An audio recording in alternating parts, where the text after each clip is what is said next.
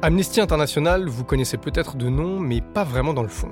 Si on vous demande, vous dites que c'est une ONG qui milite pour la défense des droits humains partout dans le monde. Mais est-ce que vous savez comment elle se bat? Pour quelle cause? Avec qui? Est-ce que vous connaissez les histoires humaines et les vies défendues derrière le logo jaune à la petite bougie entourée de fils barbelés? Moins sûr. C'est pour cette raison qu'on a décidé de créer ce podcast, pour donner une voix et de l'écho à ces combats pour vous raconter comment Amnesty International se bat, entre autres, pour libérer des personnes détenues arbitrairement par les autorités de leur pays, pour faire respecter les droits des personnes LGBTI là où ils sont menacés, ou encore pour légaliser le droit à l'avortement là où il est interdit. Amnesty International change des vies, Amnesty International change des lois, autour d'un principe simple. On se bat ensemble, on gagne ensemble. Bienvenue dans We Made It. Épisode 3, Sororité latine. Après 2018, les anti-choix montent au créneau. L'importance prise par le sujet dans le pays leur offre une tribune décuplée. Ils ont deux alliés principaux.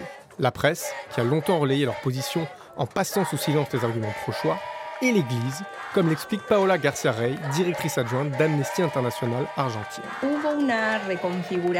Il y a eu une reconfiguration des acteurs qu'on n'avait jamais vu jusqu'alors en Argentine et euh, d'autres pays en fait d'Amérique latine avec le secteur euh, conservateur, euh, anti droit, voilà, ne t'occupe pas de mes enfants, etc. Des gens qui ce, ce mouvement-là en fait hein, s'est créé en Argentine. Il y a une alliance entre l'Église catholique et l'Église évangéliste et ils ont fait un travail très fort sur les territoires pour arriver à euh, s'opposer à, la loi. Et cette reconfiguration d'acteurs et de pouvoir hein, euh, euh, subsiste jusqu'à aujourd'hui. Hein.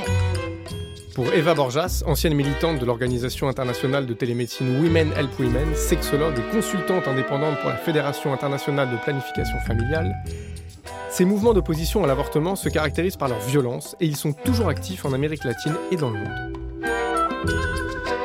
c'est un mouvement d'opposition qui est global, qui a beaucoup, beaucoup de pouvoir et qui a beaucoup, beaucoup, beaucoup d'argent et qui est de la même façon que le mouvement féministe extrêmement organisé. Ce mouvement-là, malheureusement, l'est bien plus parce qu'ils ont beaucoup plus de pouvoir, ils ont beaucoup plus d'argent. Ils sont extrêmement violents. Moi, je travaille beaucoup dans des stratégies de sécurité pour les centres de santé, les plannings familiaux, en fait, dans le monde entier. Et euh, plus il y a des avancées pour le droit des femmes à l'avortement, plus ces mouvements d'opposition sont virulents et sont violents. Et euh, aux États-Unis, il y a eu des, assassinats de praticiens d'avortement pour euh, aller jusque-là. Et dans tous les plannings familiales en Colombie, depuis qu'ils ont dépénalisé l'avortement, il y a euh, des personnes qui vont à la sortie du planning familial, des personnes qui sont très violentes en fait. Et il y a beaucoup de burn-out dans les personnels de santé des centres de clinique, dans les activistes des hotlines ou les activistes en règle générale qui travaillent ça. À l'époque, face à la violence des discours et des actions des militants et militantes anti-choix, Amnesty International Argentine choisit de ne pas entrer dans une confrontation directe. On avait la certitude et on travaillait dans les écoles sur l'éducation sexuelle, on travaillait sur la mobilisation, on essayait toujours en fait de ramener la réalité de ces avortements dangereux et c'était euh, effectivement euh, la manière dont on combattait. Et on ne voulait pas en fait rentrer dans une polémique trop grande parce que euh, on savait que ce n'était pas vraiment possible de discuter avec eux parce que cette euh, espèce de euh, la proposition euh, qu'ils ont de discuter, elle est violente en fait. Hein. Elle s'appuie sur des persécutions, elle s'appuie sur des violences, et donc on a refusé d'avoir des interactions avec eux. Et c'est encore la même chose que l'on fait aujourd'hui. Hein.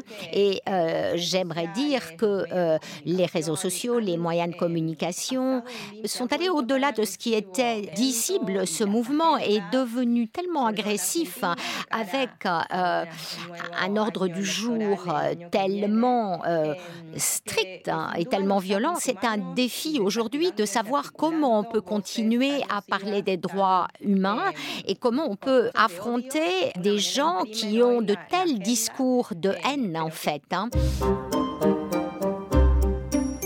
La virulence des opposants n'arrête pas la détermination des foulards verts, d'autant plus que les élus argentins traitent enfin le droit à l'avortement comme une question de santé publique. Dans la foulée du mouvement enclenché depuis 2003 et à la faveur de l'espoir soulevé lors du vote perdu de 2018, beaucoup de militantes sont convaincues. Cette fois-ci sera la bonne. Le péronisme de retour en Argentine après la victoire à la présidentielle d'Alberto Fernandez. Sa colistière n'est autre que l'ancienne présidente Cristina Kirchner qui, malgré les nombreuses affaires de corruption dans lesquelles elle est empêtrée, revient ainsi aux affaires. Prise de fonction le 10 décembre prochain. Après l'élection d'Alberto Fernandez à la présidence, un nouveau projet de loi pour légaliser l'avortement est rédigé, cette fois directement par l'exécutif. Il est signé par les ministres de la Santé, de la Justice, des droits des femmes et par le président. Le texte s'inspire énormément du texte de 2018 présenté par la Campania, mais il rajoute l'objection de conscience pour les médecins et un délai de 10 jours au lieu de 5 entre la demande de la personne enceinte et l'IVG. Un nouveau vote est prévu au Parlement en décembre. Pour changer les lois, la rue ne suffit pas. Il faut aussi jouer avec les codes politiques. Amnesty International mène donc des actions tactiques ciblées. Ça a été là encore un travail très minutieux d'identification en fait des acteurs de manière à toujours mettre en avant la vérité, la loi, quelque chose qui puisse être effectivement le point de départ d'un débat avec ces gens-là. Hein. Donc évidemment, il y avait euh, des extrêmes euh, qui pensaient que l'avortement n'était pas une option. Hein. Euh, c'était des gens qu'on n'allait pas arriver à convaincre, c'était sûr, et on n'essayait pas. Mais il y avait un noyau de gens, en fait, qui euh, avaient des doutes, qui étaient indécises. Et euh, donc, on, un par un, on leur a amené des informations, on euh, les a rencontrés, on a mis en avant des faits scientifiques, en fait, pour justifier, en fait, le caractère adéquat de cette revendication d'un avortement légal et sûr. Hein. Et euh, donc, on a fait aussi euh, des vidéos euh, avec des témoignages et ça a amené des gens à changer d'opinion. Et ça aussi, ça a été très, très important pour ce parcours de lutte parce qu'il y avait des gens qui étaient prêts à écouter d'autres opinions, d'autres personnes et à, ouvrir un peu leur, leur regard, en fait. Hein. Et donc, de voir que ce droit humain devait euh, s'appliquer aux femmes, mais que le premier pas, c'était ça. La stratégie d'Amnesty International pose une question. Peut-on faire changer d'avis sur ce sujet? Comment convaincre les anti-choix? Pour Lola Schulman, chargée de plaidoyer à Amnesty International, il faut simplement recentrer le sujet sur les femmes. Je dirais que déjà, la seule personne habilitée à décider si elle doit poursuivre ou non une grossesse, c'est la personne enceinte. Une personne extérieure n'a pas à dire à une personne enceinte si elle doit ou non poursuivre sa grossesse. Et donc, c'est aussi recentrer la question sur les femmes et leurs choix et leurs droits. Qui fait aujourd'hui euh, ces choix-là? Qui fait aujourd'hui des choix de restreindre l'avortement et le droit à l'avortement pour des millions de femmes? Et en général, on voit derrière, ce sont en général des hommes qui font ces choix-là et qui décident de ces lois.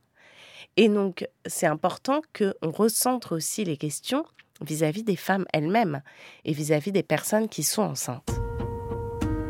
Pour convaincre les opposants à l'avortement, Eva Borjas avance, elle, un argument pragmatique. Si j'avais une personne, et ça m'est arrivé mille fois, en face de moi qui est du coup farouchement opposée à l'IVG, je lui dirais quelque chose de très simple, c'est que l'illégalité de l'avortement ne fait pas baisser les avortements. Au contraire, il a déjà été prouvé par la recherche que dans les pays où il y a des lois qui restreignent l'accès à l'interruption de la grossesse, non seulement les avortements ne baissent pas, mais la mortalité maternelle due aux interruptions du coup non sécurisées, non unsafe, augmente. Alors que quand les pays légalisent l'avortement, là oui, les avortements baissent. Ainsi bien sûr que le taux de de mortalité maternelle. Donc du coup, c'est le grand paradoxe qui existe dans la légalité euh, de l'avortement. Et pourquoi? Parce qu'en fait, quand un pays légalise l'avortement, normalement, ça vient, ça s'accompagne avec toute une politique publique d'accès à la contraception, des politiques d'éducation sexuelle, des campagnes de sensibilisation au droit à décider, des campagnes à la sexualité, au corps, à l'accès au droit en règle générale. Donc, je dirais à ces personnes-là qui pensent en fait qu'en en rendant illégal l'avortement, les gens ne vont pas avorter. Et non seulement les gens avortent, mais les gens avortent plus. Le plus bel enseignement du combat pour la légalisation de l'avortement en Argentine est peut-être là, savoir qu'un débat peut faire changer les gens. L'avortement est un sujet sur lequel les idées, même préconçues, peuvent évoluer. Comme en 2018, le projet de loi est adopté par les députés le 11 décembre 2020. Et comme en 2018, il reste l'obstacle du Sénat. Le 30 décembre 2020, à 4 heures du matin, la place du Congrès de Buenos Aires est noire de monde malgré le Covid. Depuis 12 heures, sous une chaleur accablante, une marée verte attend fébrilement le vote des sénateurs.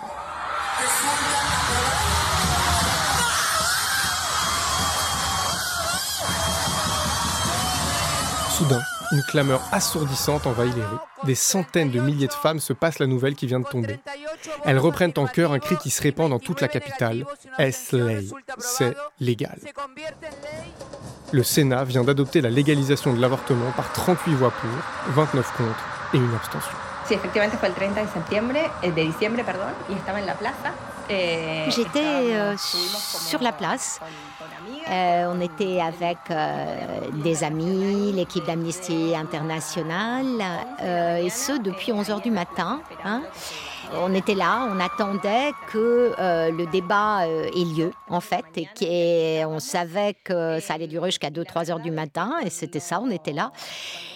Et quand la loi a finalement été adoptée par le Sénat, il y a eu cette espèce d'étreinte euh, collective, en fait, hein, de millions de femmes et de personnes qui étaient là, qui s'étaient mobilisées, qui avaient participé à la lutte, pas seulement de manière personnelle, mais aussi collectivement. Et je crois que c'est quelque chose euh, qu'on a toutes senti, en fait, cette marée qui nous a étreintes et cette lutte à, à la laquelle nous avions participé et qui restera pour les générations qui viennent hein, et qui nous venaient en fait hein, euh, des lutteuses historiques, nos grands-mères, nos mères. Et euh, on a vraiment eu le sentiment euh, qu'on avait fait un pas de plus vers la justice, vers la reconnaissance des droits, le fait d'avoir conquis quelque chose de, l'émotion, des pleurs de joie. Changer des lois pour faire progresser les droits humains, c'est un des principaux objectifs d'Amnesty International. Ce qui est intéressant dans le combat pour changer des lois, c'est de la démarche, c'est tout le processus qu'on met en place. C'est-à-dire que euh, ça va prendre des années. Il va y avoir des reculs, des avancées, comme on a vu là pour l'Argentine, de on y croit 2018, hop, retrait, on, a l'impression de repartir, et finalement, des nouvelles opportunités qui s'offrent à nous.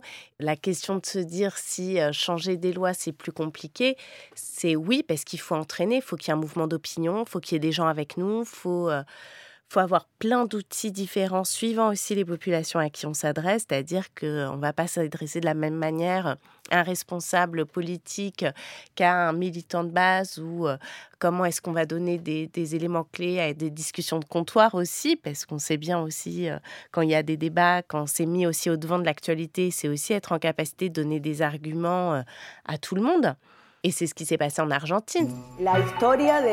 L'histoire du mouvement des femmes en Argentine prouve tout à fait cela. Il y a eu des milliers de femmes qui sont sorties dans la rue pour exiger leurs droits et qui ont obtenu du Congrès qu'il change sa position historique et qu'il accompagne cette réclamation, cette revendication. Donc la lutte des femmes, c'est une lutte qui se construit dans la rue avec les mouvements de femmes et qui ensuite est accompagnée par la politique.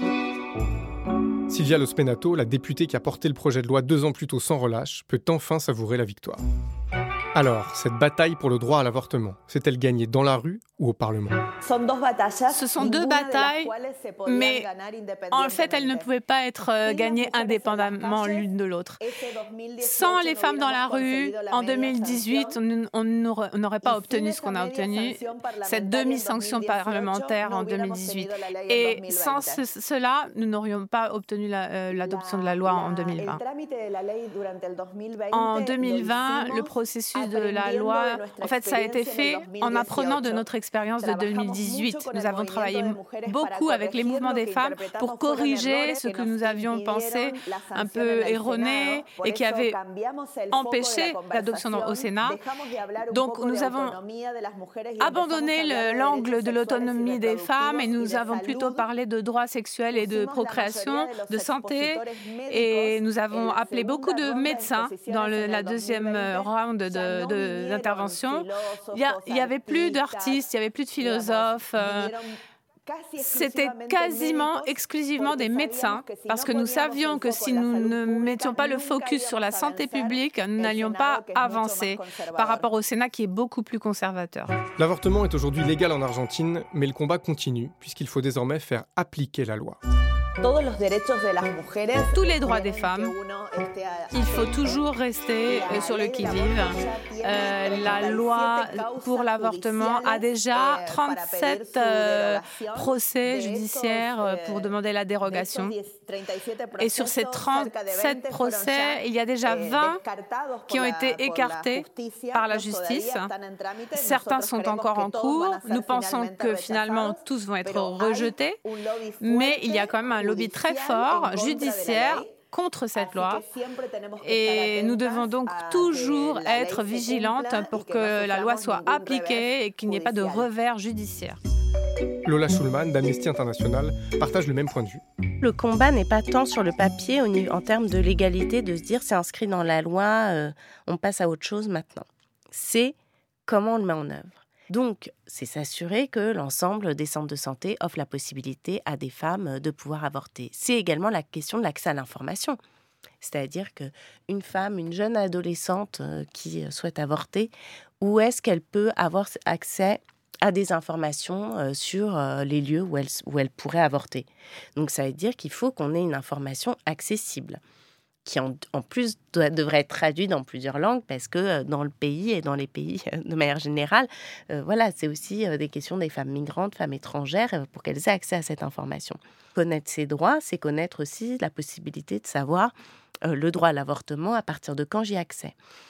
Et évidemment, le droit à l'avortement en tant que tel, c'est pas une fin, c'est aussi de se dire à partir de sa mise en œuvre, c'est-à-dire que combien de semaines, à partir de combien de semaines et jusqu'à quand j'ai le droit d'avorter, Qu'est-ce qui se passe après ce délai quel type d'avortement j'ai le droit Est-ce que c'est médicamenteux Est-ce que c'est à l'hôpital euh, directement euh? Donc c'est aussi la question des moyens financiers. Parce qu'on peut inscrire une loi sur le papier, mais elle peut ne jamais être mise en œuvre si on n'a pas les moyens qui sont mis en œuvre aussi pour faire en sorte que des femmes puissent réellement accéder à un avortement. Pour faciliter cet accès réel à l'avortement, pour continuer à sensibiliser, éduquer et informer, Eva Borjas plaide pour une action commune entre les différents espaces de la société. J'insiste sur l'idée de l'importance d'un travail interdisciplinaire entre les politiques, entre les centres de santé, avec les universités, avec les écoles, avec les familles, même avec les, églises ou avec les centres religieux. L'Amérique latine est un pays qui est extrêmement euh, catholique, euh, ou même mondialement. On vit dans un monde très religieux et c'est très important en fait de, de même travailler avec, euh, avec ces personnes-là.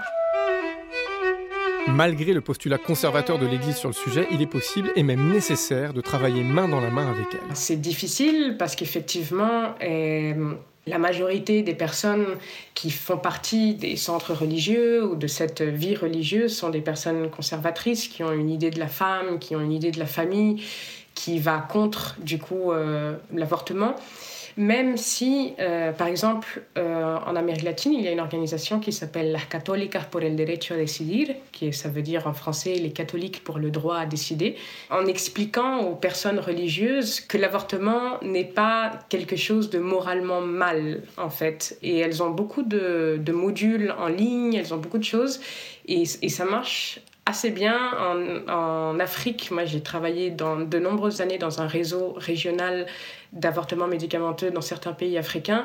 Et il y a aussi beaucoup d'expériences de travail des activistes qui ont des hotlines, qui travaillent avec des leaders religieux au niveau communautaire.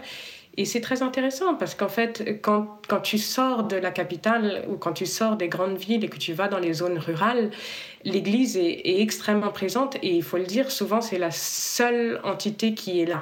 Et les femmes ou les personnes vont en fait euh, voir les prêtres pour leur dire qu'elles ont besoin d'avorter.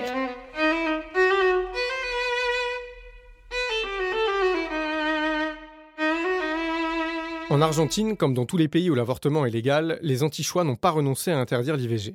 Face à eux, Amnesty International continue à jouer son rôle en mobilisant autour du droit à disposer de son corps, même si la loi est adoptée. Et Amnesty avait lancé une action urgente à ce propos. Une femme médecin qui avait permis à une femme, lui avait donné les, possibilités d'avorter euh, légalement, a été poursuivie en fait en Argentine. C'était euh, dans la province de Salta, parce que soi-disant, elle aurait pratiqué un avortement sans consentement, ce qu'elle n'a pas fait. Donc les droits, et là les droits des femmes et le droit à l'avortement n'est jamais acquis. Et ça, faut se rendre compte, c'est-à-dire que sans cesse, on va quand même chercher aussi euh, là des médecins qui pratiquent l'avortement et maintenir une forme de pression de harcèlement. On le voit euh, là en Argentine, on dit il y a une victoire, c'est fantastique, mais là, sa mise en œuvre est aussi complexe euh, localement.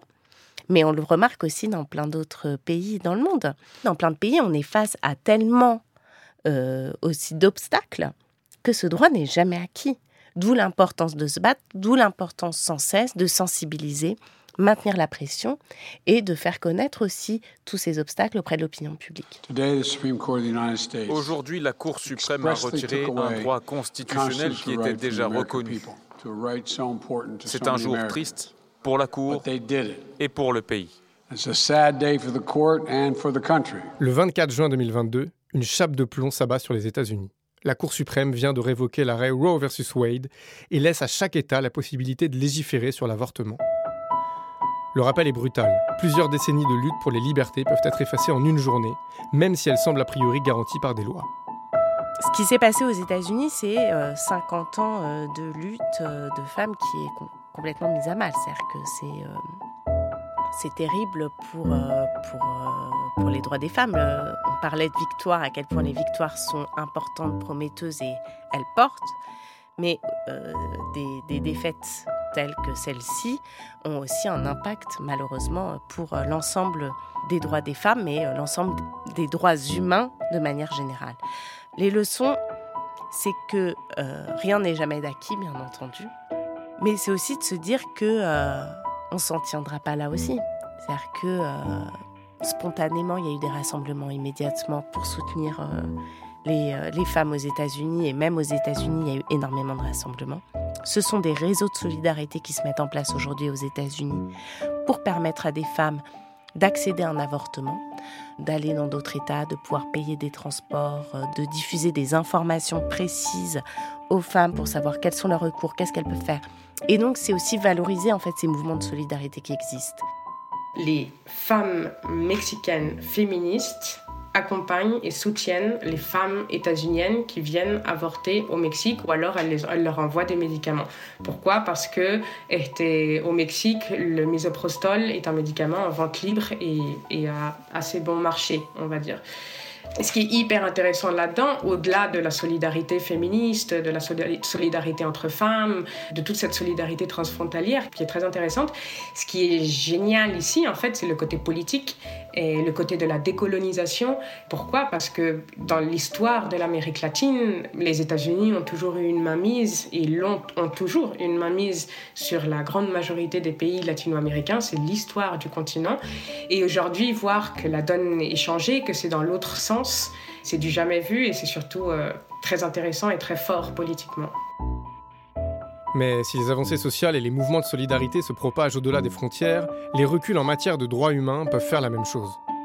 Je crois qu'on ne doit jamais penser qu'un droit humain est euh, acquis pour toujours. Hein. Euh, avec la configuration actuelle des forces euh, en Amérique latine, on pense que l'Argentine peut être aujourd'hui un, phare en fait hein, de cette lumière verte qui éclaire ou va éclairer tout le continent. Et donc, on espère que en Argentine aussi, voilà, on continue à aider les gens à conquérir des espaces. On revient sur euh, euh, ce qui s'est passé au Mexique, ce qui s'est passé en Colombie. Donc il y a aider les gens à étendre ce mouvement.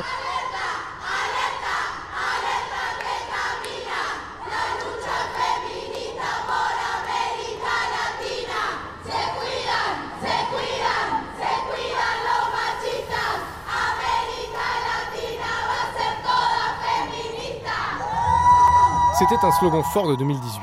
L'Amérique latine va devenir entièrement féministe. Lors de Ni Una Menos en 2015 et 2016, l'Uruguay, le Chili et le Pérou s'étaient aussi mobilisés. Alors, deux ans après la légalisation en Argentine, une marée verte peut-elle s'étendre à toute l'Amérique latine?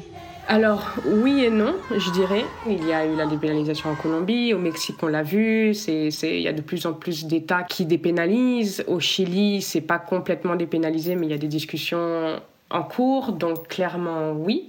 Mais en fait, euh, l'Amérique latine ne se compose pas que de ces pays.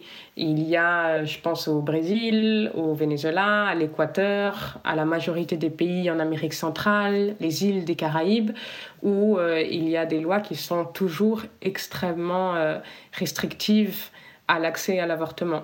Donc du coup, oui, il y a clairement une, une marée verte, mais il faut rester vigilante et, être un peu mitigé et voir que voilà, c'est n'est pas la réalité dans toute l'Amérique latine, malheureusement.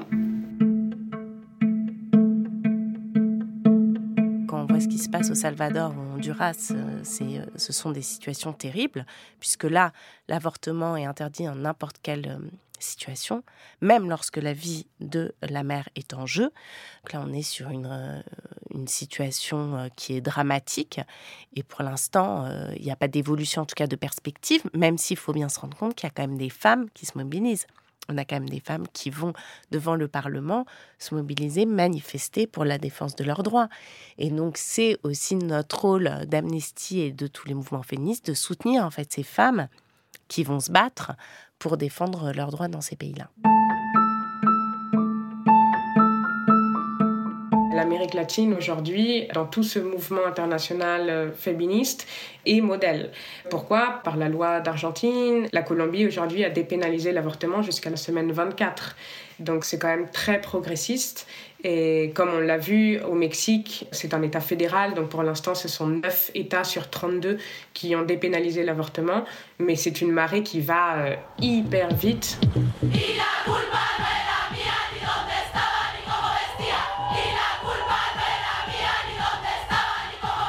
J'invite les personnes qui sont en train de nous écouter à à peut-être googler des, images des manifestations du 8 mars ou du 28 septembre dans Santiago de Chile, la capitale du Chili, ou à Buenos Aires en Argentine, ou dans la ville de Mexico. Euh, voilà, c'est des centaines de milliers de personnes qui sont dans des avenues gigantesques. Les universités sont prises, les parcs sont pris. Enfin, elles s'organisent pour faire les chorégraphies, pour faire les slogans, pour prendre les rues, pour faire des affiches. C'est tout un pays en fait qui se mobilise et les pouvoirs publics on les craignent. Au Mexique, c'est assez virulent parce que le mouvement féministe euh, mexicain, en tout cas ces dernières années, a pris la stratégie de la violence comme stratégie politique comprendre en fait que voilà il y en a marre quoi donc euh, si tu comprends pas bah moi je vais aller euh, détruire en fait euh, ton centre de police où ça fait des années où qu'il y a emmagasiné des cas de féminicide et des cas de viol et tu comprends pas. Donc du coup ton, ton service de police il sert à rien. Donc je te le casse quoi.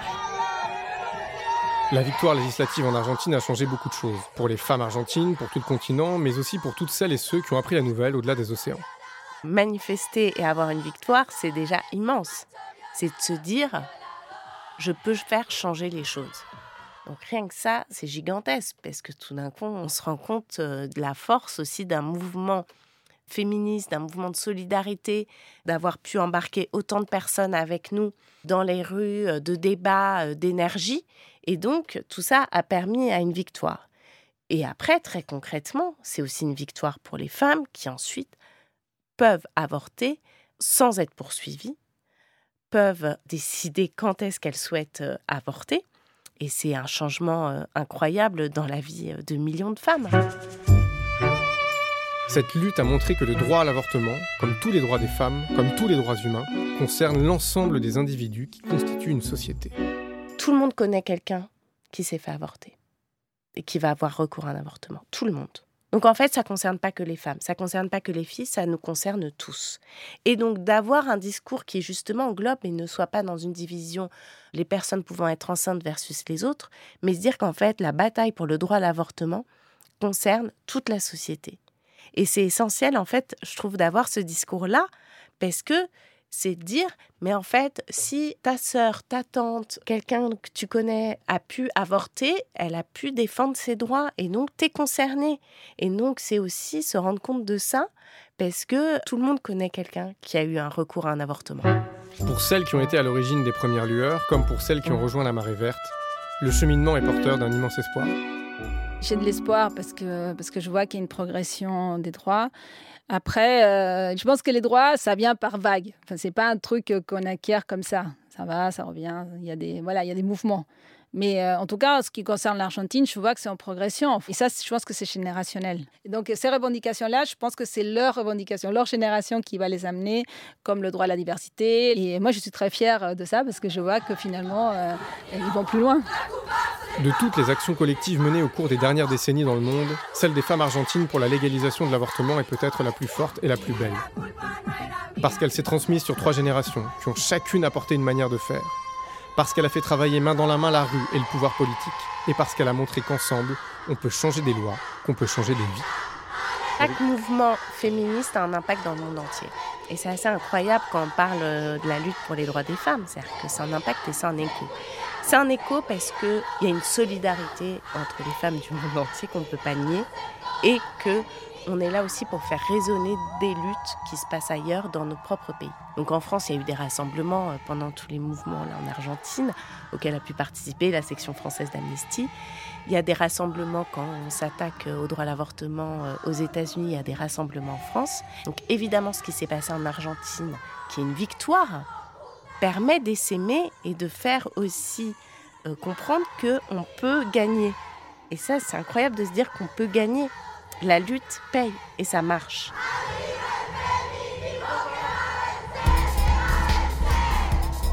We Made It est un podcast d'Amnesty International.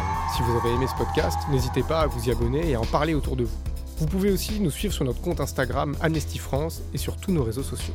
Production Tanguy Bloom et Nicolas Fouché. Réalisation Vanessa Nadjar avec la participation de Silvia Lospenato, Paola Garcia Rey, Lola Schulman, Eva Borjas et Maria Laura Stiernemann. Générique Enfant sauvage.